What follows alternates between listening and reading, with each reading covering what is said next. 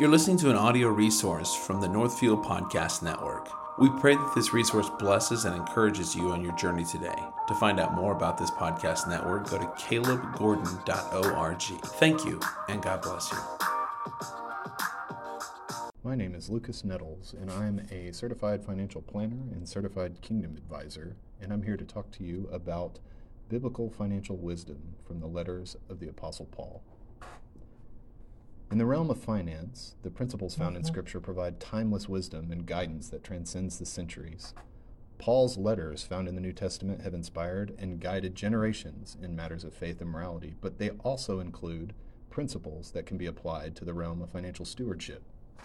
With a focus on integrity, generosity, contentment, and the pursuit of a higher purpose, Paul's wisdom provides a profound blueprint for navigating the complexities of modern finance with a biblical stewardship mindset. Scripture says that God owns it all. We read in the Psalms, The earth is the Lord's and the fullness thereof, the world and those who dwell therein, for he has founded it upon the seas and established it upon the rivers. Psalm 24, 1 and 2. Paul's emphasis on stewardship aligns with the core tenets of responsible financial management. In his letters, he stressed the importance of being faithful stewards of God's gifts. He says, Moreover, it is required of stewards that they should be found faithful, in 1 Corinthians 4, verse 2. This principle translates to finances as well. We are entrusted with resources, and it is our duty to manage them with integrity. Just as Paul urged believers to be trustworthy and honest, individuals should prioritize transparency and ethical behavior in all financial matters. This extends to managing personal finances, business dealings, and investments. By conducting ourselves with honesty and accountability, we honor God and build a foundation of trust. Paul's exhortation to give generously and cheerfully resonates with the concept of philanthropy and finance. In his second letter to the Corinthians, he, comp- he proclaimed, Each one must give as he has decided in his heart, not reluctantly or under compulsion, for God loves a cheerful, cheerful giver. 2 Corinthians 9 7. This principle encourages a perspective shift from self focused accumulation to outward focused generosity. This is consistent with the generosity of God. He has given generously to us both in provision, but more specifically in the sending of His Son, Jesus. Likewise, we should seek to be generous with what we have as we seek to imitate Him. And this concept is made that much easier when we understand who owns it all. It is easy to be generous with someone else's stuff. In the realm of finance, this means supporting charitable causes, helping those in need, and contributing to the betterment of society. Just as Paul's teachings emphasize the importance of helping others, financial generosity allows us to positively impact the lives of others and be a blessing.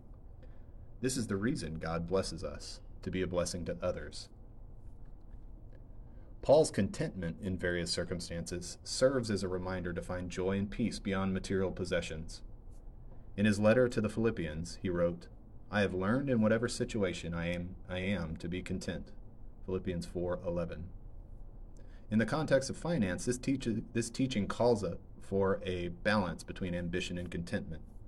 While setting goals and striving for success are commendable, an obsession with material wealth can lead to discontentedness and spiritual emptiness.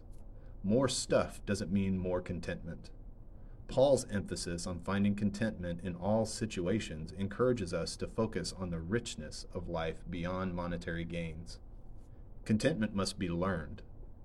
The truth is, we must ask ourselves how much is enough? I've learned over the years that the answer to that question is also the secret to learning contentment. The answer to how much is enough is whatever God has given me right now. God is faithful to bless us with everything we need to do what He has called us to do right now.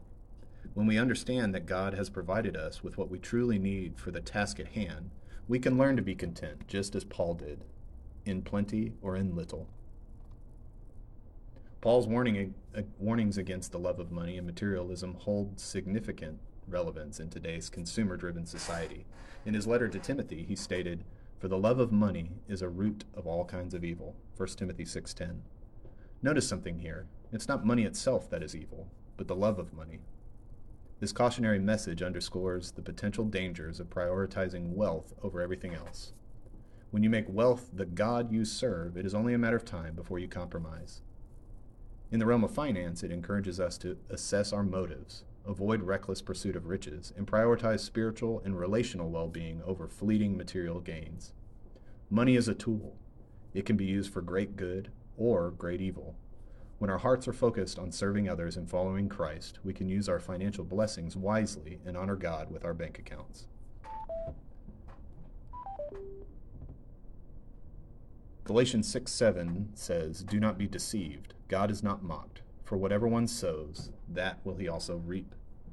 Paul's parable of sowing and reaping found in Galatians presents a valuable principle for financial investment. Just as one sows seeds with the expectation of a harvest, wise financial decisions involve calculated investments for future growth, both in financial return, but also in kingdom return. A concept lost on many people today is that investors are owners. When you own stock, you own a portion of the company. As an owner, you should be concerned with the products, practices, and profits the company makes. Investing in a way that aligns with your values and, and aligns them with your finances is vital. It matters what you put your money into. Whether in the form of savings, retirement planning, or investment portfolios, the concept of sowing and reaping encourages us to make informed choices that yield long term benefits and that align with our values. It also reminds us that patience and diligence are essential virtues in both spiritual and financial realms. There are no independent financial decisions. If you spend a dollar here, you cannot spend it over there. Often we must make tough decisions on what to do with our money. There are always more things to spend money on than money to spend. Paul writes in 2 Timothy 4, verse 6 and 7 for I am already being poured out as a drink offering, and the time for my departure is come.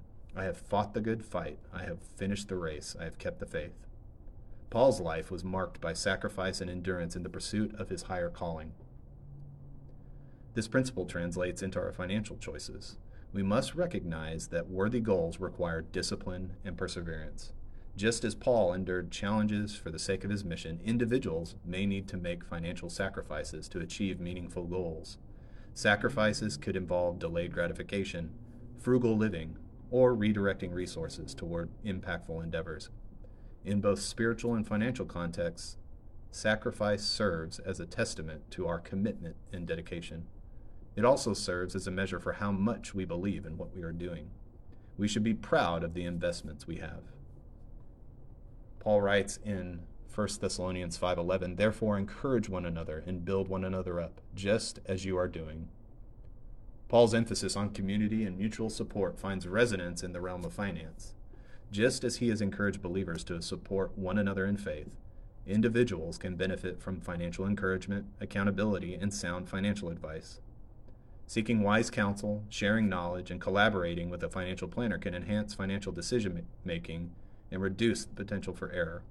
In times of prosperity and adversity, the importance of working with someone who shares your values, has expertise, and prioritizes what is important to you reflects Paul's teaching on interconnectedness.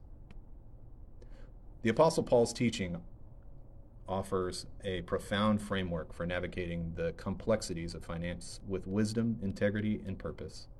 As we strive to manage resources responsibly, cultivate generosity, and find contentment his timeless principles guide us towards a holistic approach to financial well being. By embracing the values of stewardship, integrity, generosity, and contentment, we can align our financial behavior with biblical principles and contribute to God's kingdom. Just as Paul's words continue to inspire and transform lives, his teachings invite us to view finance through a lens of spiritual insight and eternal significance.